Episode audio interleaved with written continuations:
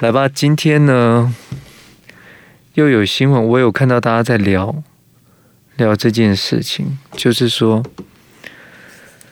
奇怪了，减掉新北减掉单位已经公布了所有三十六个，在透过最最精密，不可能会有什么伪阳性、伪阴性的全部调查这些幼儿园的小朋友，他们身体里面。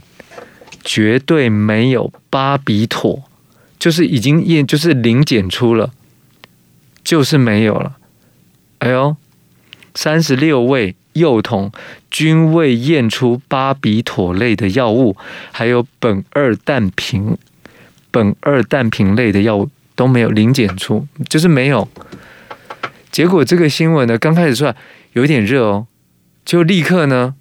在被什么什么性骚扰案件，然后什么，再把新闻再推出去，然后他又不见了，又不见了。你你们知道？然后这两天呢也一样，大家在看到呢，就是减调单位的的这个做法，确实今天又再公布一次，再跟大家更确认说这一次的的准确度呢是没有。伪阴性、伪阳性，那大家都很都很注重这件事情啊。可是他不让这件事情呢，在媒体大肆的曝光或被被大家知道，反而用那个什么 Me Too 啊，用那个什么又是呃艺人的性性骚扰啊，像类似这些，又再把它盖过去。然后前两天呢，是因为陈明通的这个案件呢，一样。就 Me Too 又出来，又再把它盖掉。来，我给大家看一下这个讯息。诶，有人可以帮忙把把板桥幼儿园喂药案三十六这个幼童毛发均未验出巴比妥、苯二氮平类的这个药物，你们可以帮忙把这个连接呢贴出来，给大家看一下吗？把这个新闻好不好？版面都被洗掉了，是啊，就是他不要让这个讯息呢给大家看到嘛。你们帮忙把这个讯息呢就贴出来。你说这个在媒体上面的操作，在选举上面，这个讯息是不是跟大家最有关系？可是他却被这样操作呢，就操作掉了。我来给给大家看一下，然后却不断的打。像那个昨天的、NCC 委员呢，通过了禁电视案，这是多么让大家觉得就觉得群情激愤的事情呢？也因为什么？Colas 就是那个呃总统府前发言人，然后他因为爆发了，就是成为小三，然后是有妇之夫，他的这个这个啊、呃，他的安全防卫人员就。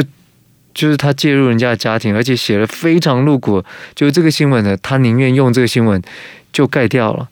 NCC 就是强势通过，就是禁电视案。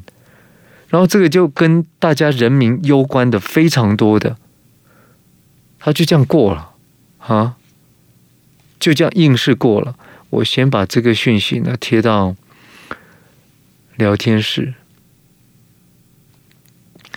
这个是最新的讯息，就是新北幼儿园爆出疑似喂药疑云，然后幼儿园呢，就是这个这个月六月十五号呢就展开调查，奇怪，五月五月呃十四就已经五月十五就已经报了检调单位，结果士林地检署呢就。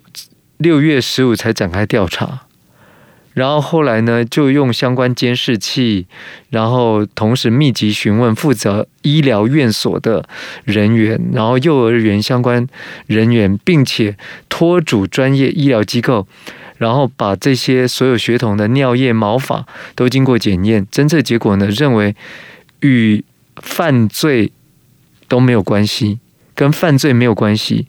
所以呢，将全案呢就侦结，然后他说再用更精确的液相层析串联质谱仪，然后检测之后呢，就是没有验出巴比妥苯二氮平类的的这个成分。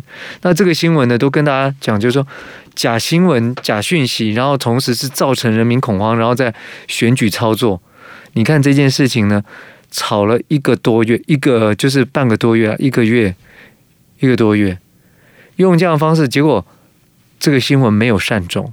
这应该是要全民都知道，然后同时去挞伐，这些都是煽风点火、做假讯息的啊！那个民进党的戴伟山立那个议员，然后民进党的的这个赖清德参选人，然后他们却不断的打这个事情，结果却不让这个事情呢有一个善终，让大家可以完全明白。你说可不可不可恶？啊，你说可不可恶？那这呃三十六铜的检验结果，现在大家也看看到了，那最新的的这个讯息啊。然后呢，下面也都留哦，他那个新北检调单位呢说，这个毛发检查呢，他说是两阶段确认。好，不会有一般医事检查的什么免疫法进行这些，然后它不会产生的伪阳性或弱阳反应等这些问题的发生，不可能。那因为呢，他说，呃，毒品毛发鉴定程序繁复，然后毛发中残留毒品浓度很低，所以他要用高精密仪器，所以他时间是比较久的。哦，他这样说，所以但是呢。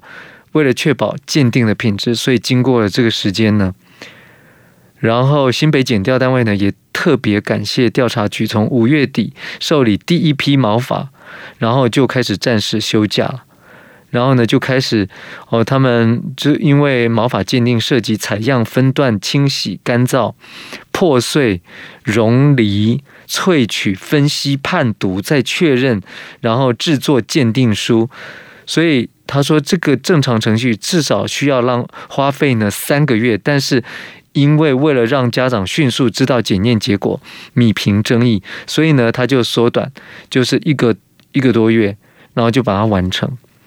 所以各位，那这件事情多么重大，出不来，就是出不来，你说可不可恶啊？啊？所以当时把它说成是未读案，对不对？”